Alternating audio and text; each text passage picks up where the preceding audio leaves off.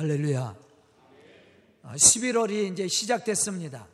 11월은 우리가 찬양 축제의 달이죠. 이제 한 해를 결산하는 달이 됐습니다. 우리 교회가 11월에 12월에 시작해서 11월 말에 1년을 결산합니다. 그래서 11월이 결산의 달이기도 하죠. 우리는 이 결산의 달을 맞이해서 우리를 축복하시고 우리를 인도하신 하나님 앞에 더 많은 감사와 찬양을 돌릴 수 있는 그러한 믿음의 성도들이 다 될 수 있기를 주의 이름으로 축복합니다. 본문 말씀을 보면 이렇게 시작합니다. 찬송하리로다. 하나님과 우리 주 예수 그리스도의 아버지께서 그리스도 안에서 하늘에 속한 모든 신령한 복을 우리에게 복을 주시되 바울은 왜 예배소 서신을 띄우면서 하나님을 찬송할 것을 권면을 했을까? 또 찬송의 말씀을 전하면서 이 서신을 시작을 했을까? 우리는 그 이유를 한번 생각해 봐야 됩니다.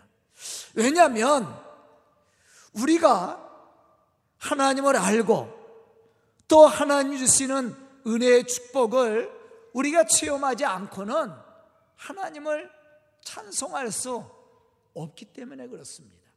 우리가 하나님을 찬송한다라는 것은 하나님이 주신 은혜가 느껴지고 하나님이 주신 은혜의 축복이 체험되어질 때 그것이 내 삶과 마음에 와 닿을 때 우리는 그 기쁨을 얻게 되고 그 은혜 가운데 하나님을 찬송할 수 있기 때문이라는 사실이죠. 오늘 본문 말씀을 보면 바울은 이렇게 고백하고 있습니다. 하나님께서 그리스도 예수 안에서 예비하신 하늘에 속한 모든 신령한 복을 우리에게 주셨다고 말씀하고 있어요. 그럼 여기서 말하고 있는 하늘에 속한 신령한 복이 무엇일까? 사실 우리는 죄로 말미암아 영원한 형벌을 받아야 했던 죄인들이었습니다. 그런데 사랑이 많으신 하나님이 우리를 사랑하사 우리를 살리시려고 독생자 예수 그리스도를 세상에 보내주셨죠. 그리고 그 예수 그리스도가 우리의 죄를 위하여 십자가에 죽으심으로 말미암아 그 예수를 믿는 모든 사람들에게 무엇을 주었습니까? 제사함의 은총과 구원을 허락해 주었다라는 거예요. 뿐만 아니라 예수 안에서 영원한 생명을 누릴 수 있는 축복을 허락해 주었습니다. 바로 이것이 우리에게 베풀어 주신 신령한 복 중에 최고의 복이라고 할 수가 있습니다. 이러한 은혜와 축복을 받은 사람들은 자연스럽게 하나님을 찬송할 수 있게 된다라는 것이죠. 만약 우리에게 이러한 은혜와 감동이 없다면 우리는 오늘 이 자리에 나와지도 않았을 겁니다. 여러분들 왜 오늘 날씨 좋잖아요? 왜 성전에 나왔어요? 왜 예배를 드립니까? 사실은 하나님이 우리를 택하여 주시고 우리를 죄에서 구원하시고 우리를 축복하시는 하나님의 은혜를 알기 때문에 또한 믿기 때문에 우리가 성전에 나와 있는 것이고 또 우리가 하나님을 찬송함으로 영광을 돌리게 되는 겁니다. 만약에 이러한 은혜가 없는 사람들은 지금 성전에 나와 있습니까? 아니에요. 세상 가운데 있어요.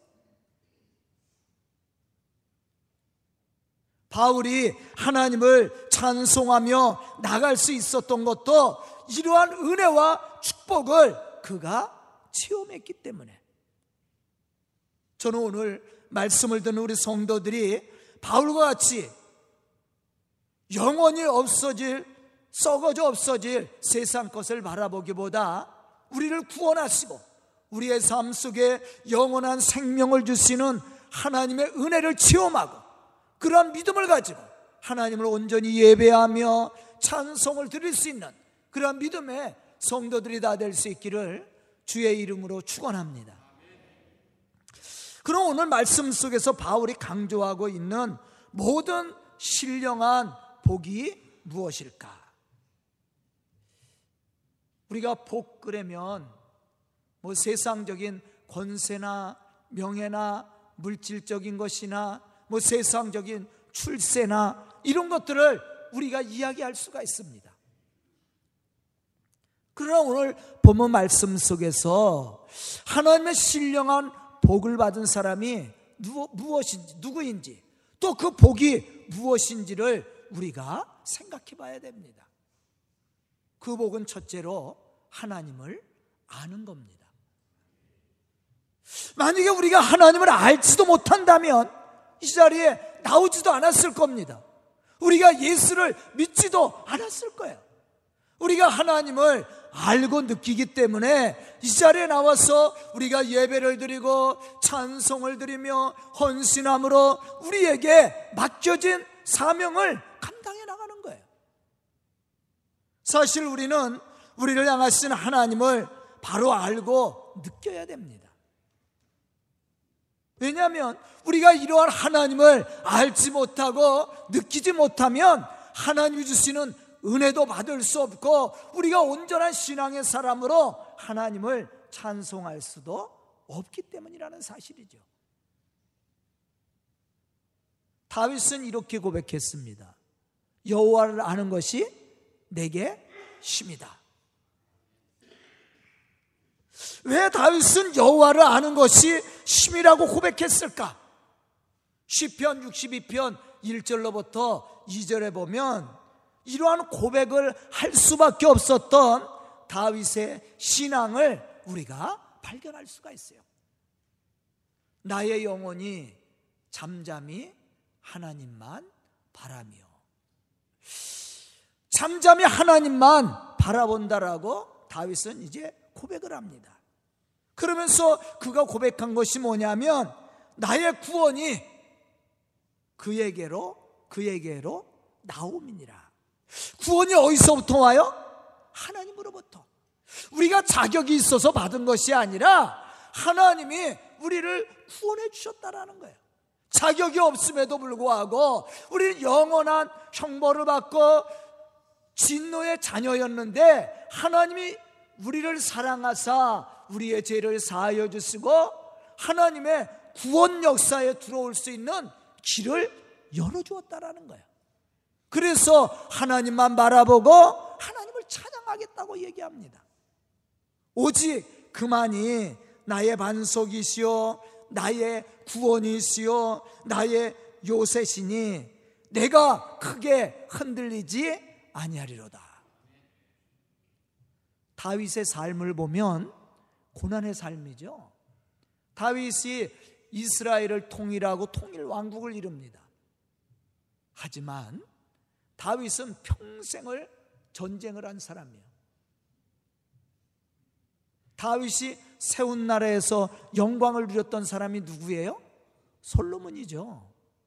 솔로몬은 전쟁 거의 안 했어요. 다윗은 평생 전쟁을 했습니다. 늘 고난 가운데 있었습니다.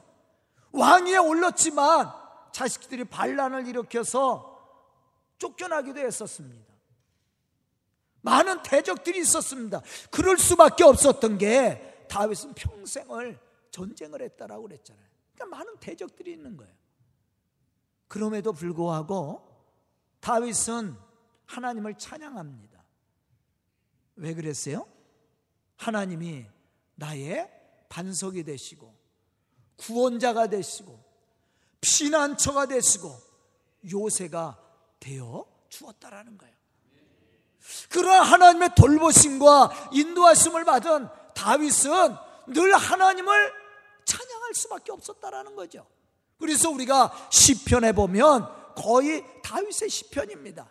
그 시편 속에서 다윗이 많은 고난과 역경 속에 살았지만 그가 늘 하나님을 찬송하는 모습을 들을 수가 있어요. 이렇게 그가 하나님을 찬송할 수 있었던 것은 그가 하나님을 바로 알고 체험함으로 느꼈기 때문이었다라는 것이죠. 우리도 마찬가지입니다. 즉, 하나님은 우리의 구원자가 되시고 흔들리지 않는 반석과 산성이 되시어서 우리를 지키시고 돌보시는 전능하신 하나님이십니다. 뿐만 아니라 우리로 하여금 소망을 갖게 하시고 그 소망을 이룰 수 있는 능력도 축복도 하나님이 허락해 주었다라는 거예요. 이러한 사실을 체험하고 믿었던 다윗은 하나님 앞에 불평하기보다 늘 하나님의 거룩하신 이름을 찬양함으로 영광을 돌릴 수 있었습니다. 우리도 마찬가지예요. 어떠한 사람이 예배를 드려요? 어떠한 사람이 하나님을 찬송함으로 하나님을 영화롭게 할 수 있습니까? 믿음의 사람입니다. 우리의 삶 속에 지금도 살아서 우리의 삶을 인도하시고 축복하시는 하나님을 알고 체험한 사람들이 하나님 앞에 나와서 온전한 찬송을 드리는 거예요.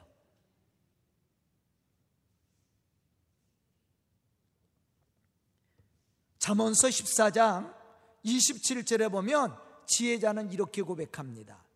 여호와를 경외하는 것은 생명의 셈이니 사망의 그늘에서 벗어나게 하느니라. 여호와를 경외하는 것이 생명의 셈이다. 여호와를 아는 것이 힘이고 복이라고 얘기했단 말이에요. 왜 그렇습니까? 이 지혜자가 고백한 것이 뭐예요? 사망의 그늘에서 나를 벗어나게 하셨다라는 거예요. 사막의 그늘에서 벗어나게 하셨을 뿐만 아니라 우리를 생명의 길로 인도하셨어요.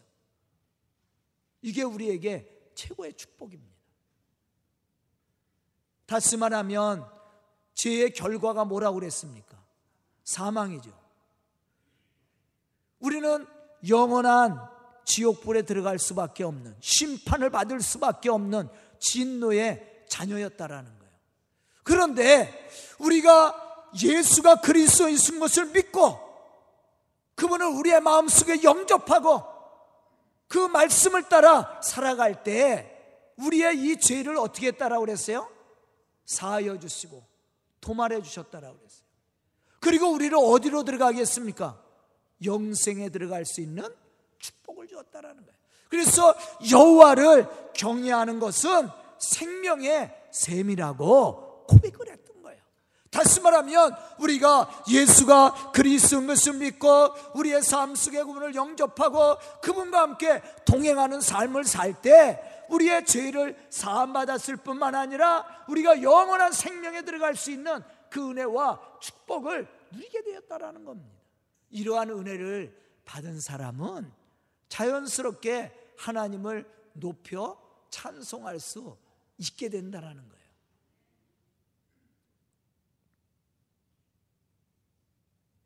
교회도 마찬가지입니다. 교회를 사랑하고 또 저를 섬겨주고 또 하나님의 거룩한 일들을 이루어가는 좋은 일꾼들이 누굽니까? 은혜 받은 사람들이에요. 이 교회를 통해서 하나님이 어떠한 일을 하실지, 하나님이 왜 이 교회를 세우고 우리를 불러주셨는지 그 뜻을 아는 사람들이 교회를 위해서 헌신하는 사람이고 또 복음을 위해서 충성하는 일꾼들입니다. 이러한 은혜가 없이는 우리가 하나님을 찬송할 수 없고 하나님을 영화롭게 하는 그러한 믿음의 사람이 될 수 없다라는 거예요. 하나님을 바로 알고 하나님의 살아계심을 느끼고 체험한 사람만이 하나님이 주시는 은혜와 축복을 받게 되고 그러한 축복을 받은 사람들이 하나님의 찬송이 되고 영광이 되므로 하나님이 맡겨주신 그 사명을 감당하게 된다는 것이죠. 예수님의 제자들도 마찬가지였습니다. 그들이 예수님을 바로 알지 못했을 때는 온전히 예수님을 따라다니지 못했습니다. 더 나가서 복음의 증인자로서 그 사명을 감당하지 못했어요. 그러나 그들이 오순절 성령의 은혜를 받게 되었을 때 예수가 그리스도인 것을 믿고 알게 되었을 때 예수 그리스도를 통해서 제사함의 은총과 구원을 체험하게 되었을 때 그때서야 비로소 그들이 나가서 기쁨으로 예수가 그리스도인 것을 증언할 수 있었다라는 거예요. 바울 사도도 마찬가지죠. 그가 하나님을 알지 못했을 때는 어떠한 사람이라고 그랬어요? 교회를 핍박하는 자라고 그랬어요. 하지만 그가 담에색 도상에서 살아계신 예수님을 만나게 되었고 또 자기에게 주어진 사명이 무엇인지 깨닫게 되었을 때 그때서야 비로소 그가 복음의 증인자로서 하나님을 영화롭게 하며 또한 복음의 역사를 이루어갈 수 있었다라는 것이죠. 저는 오늘 말씀을 듣는 우리 성도들이 이러한 은혜를 가진 믿음의 사람으로 하나님을 영화롭게 하는 그러한 믿음의 일꾼들이 될 수 있기를 주의 이름으로 축원합니다. 두 번째는 하나님의 택하심을 입은 사람들이 복을 받은 사람이에요. 본문 4절로부터 6절에 보면 이렇게 말씀하고 있습니다. 곧 창세전에 그리스도 안에서 우리를 택하사 우리로 사랑 안에서 그 앞에 거룩하고 흠이 없게 하시려고 그 기쁘신 뜻대로 우리를 예정하사 예수 그리스도로 말미암아 자기의 아들들이 되게 하셨으니 이는 그가 사랑하, 사랑하시는 자 안에서 우리에게 거저 주시는 바 그 은혜의 영광을 찬송하게 하려 하십니다. 이 말씀 속에서 강조하고 있는 말씀이 있습니다. 그것은 우리를 하나님의 기쁘신 뜻대로 그리스도 예수 안에서 택하여 주셨다라는 거예요. 예정하셨다 그랬어요. 택하셨다라는 거예요.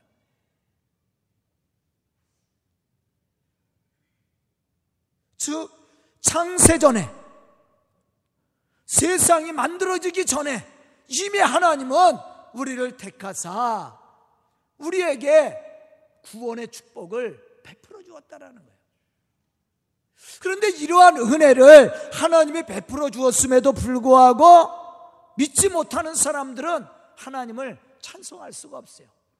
하나님이 허락하시는 은혜의 축복을 받을 수가 없습니다.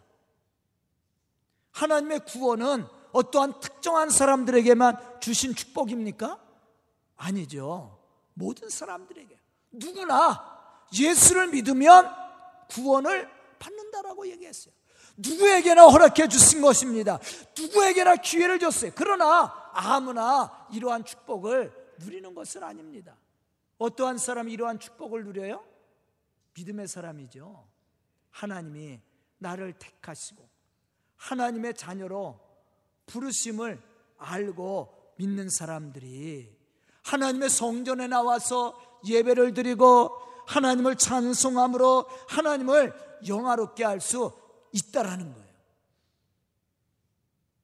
오늘 성전에 나온 사람들 이러한 믿음을 가지고 나오지 않았습니까? 하나님을 알지도 못하고 하나님이 나를 택하여 주심을 믿지 못하는 사람들은 이 자리에 나올 수도 없습니다. 나오지도 않습니다. 하나님을 찬송한다라는 것 쉬운 게 아니에요. 이러한 은혜와 이러한 축복을 알고 믿는 사람이 하나님을 찬양하며 하나님께 영광을 돌릴 수 있게 된다라는 겁니다. 바울 사도도 마찬가지예요. 바울이 자신을 어떻게 고백합니까? 죄인 중에 괴수라고 얘기하잖아요.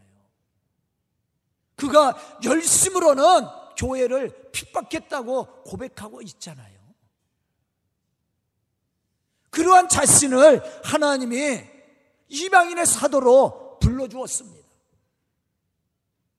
그가 지은 죄를 하나님이 다 어떻게 했어요? 덮어주었어요. 용서해 주었습니다.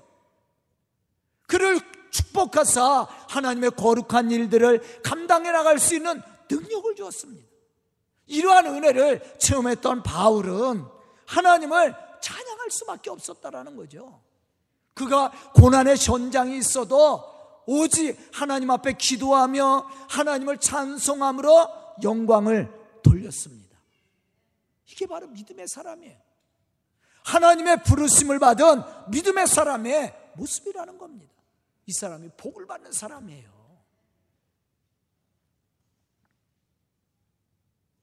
하나님이 우리를 택하시고 축복하신 은혜를 알지 못하는 사람은 하나님 앞에 나오지도 않습니다.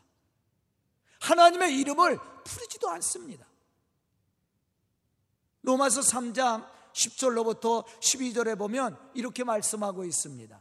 기록된 바 의인은 없나니 하나도 없으며 깨닫는 자도 없고 하나님을 찾는 자도 없고 다 치우쳐 함께 무익하게 되고 선을 행하는 자도 없나니 하나도 없도다. 이 말씀은 하나님 앞에 부족할 수밖에 없는 우리의 연약함을 이야기해 주고 있습니다.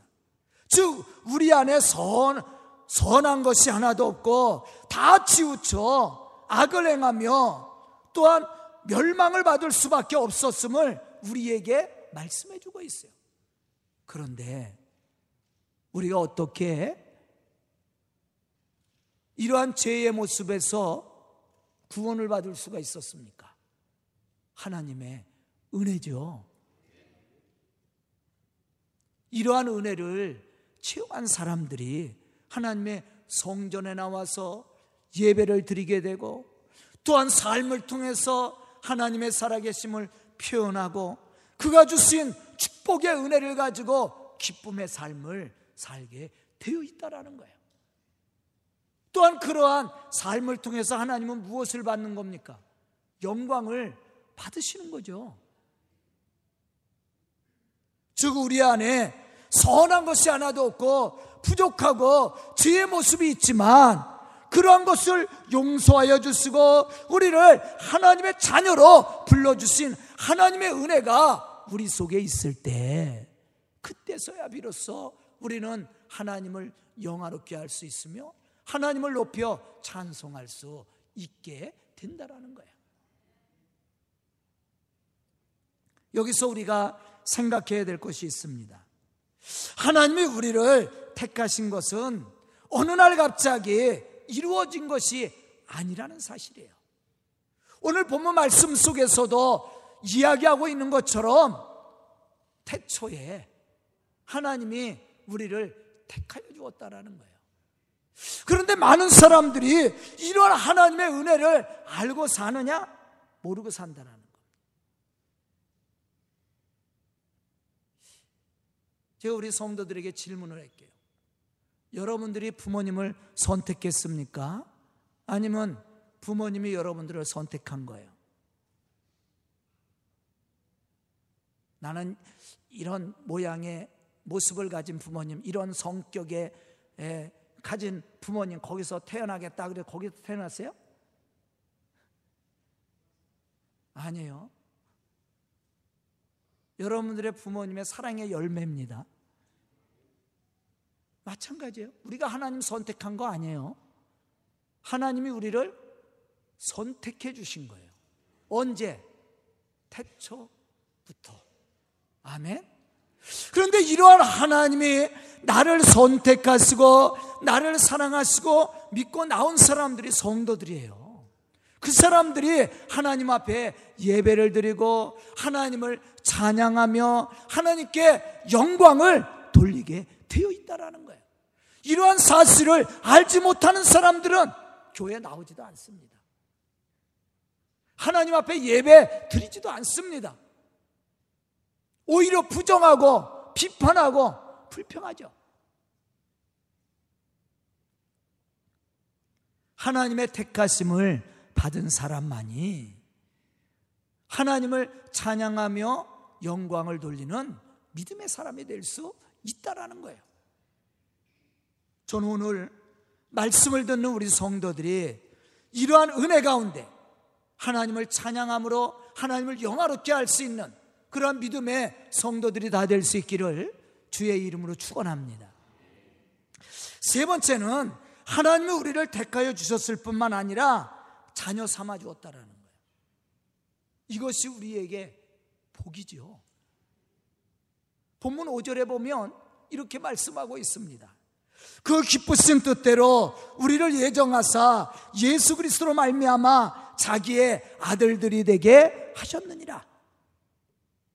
우리가 하나님의 자녀가 된 것은 그만한 자격이나 세상적인 외적인 조건을 갖추고 있었기 때문에 하나님의 자녀가 된 것이 아니라는 사실입니다. 전적인 하나님의 은혜죠.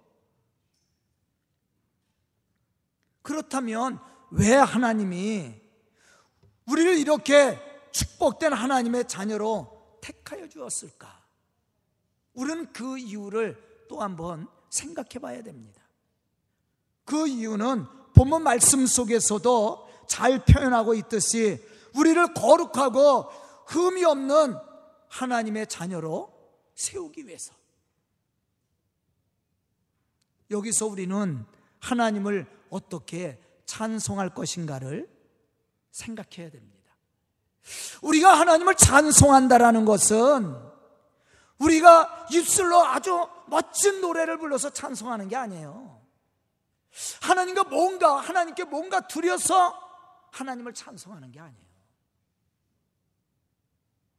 우리가 하나님을 영화롭게 하며 하나님을 찬송한다라는 것은 우리가 하나님이 주신 은혜를 가지고 사는 거예요. 하나님이 주신 은혜를 감사하고 하나님의 거룩하신 것 같이 우리가 거룩한 삶을 사는 겁니다. 아멘. 그 사람이 하나님을 영화롭게 하는 것이고 하나님을 높여 찬송하는 거야.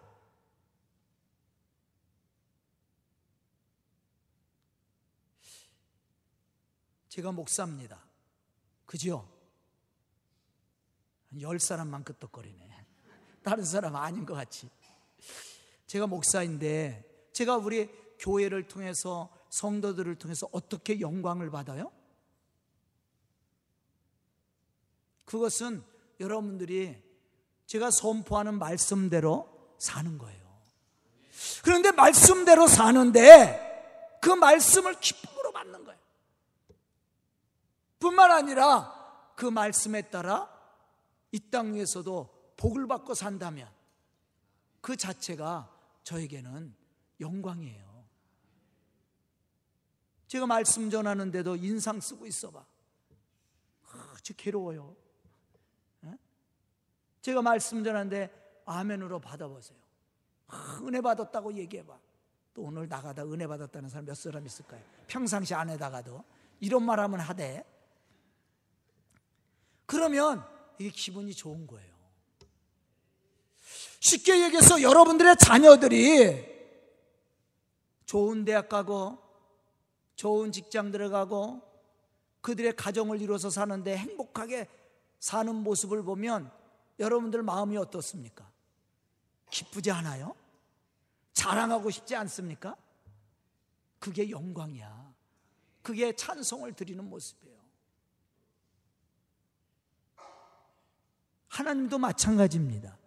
우리가 하나님이 주시는 은혜를 따라서 우리가 그 축복된 삶을 살고 우리가 하나님의 말씀대로 살면서 하나님의 인도하심을 통해 그 역사 가운데 우리가 살아간다면 하나님은 우리를 통해서 영광을 받으시게 되어 있다라는 거예요.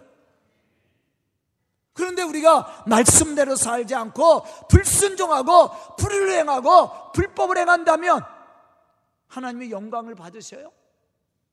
속상해 하실 겁니다. 우리가 신앙대로 살지 않고 불신앙을 가지고 살아보십시오. 하나님이 기뻐하시겠어요? 여러분들의 자녀들이 잘못돼 보십시오. 그러면 마음 기뻐요? 절대 그렇지 않습니다.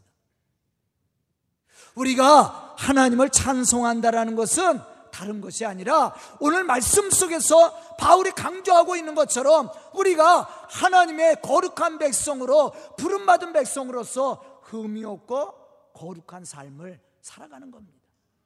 그러한 삶을 통해 우리가 하나님을 영화롭게 하고 또 교회를 부흥시키고 또 믿지 않은 사람들에게 영향력을 끼쳐서 우리의 삶을 보고 많은 사람들이 회개하고 예수를 믿는다면 그 자체가 하나님을 영화롭게 하는 신앙의 모습이에요.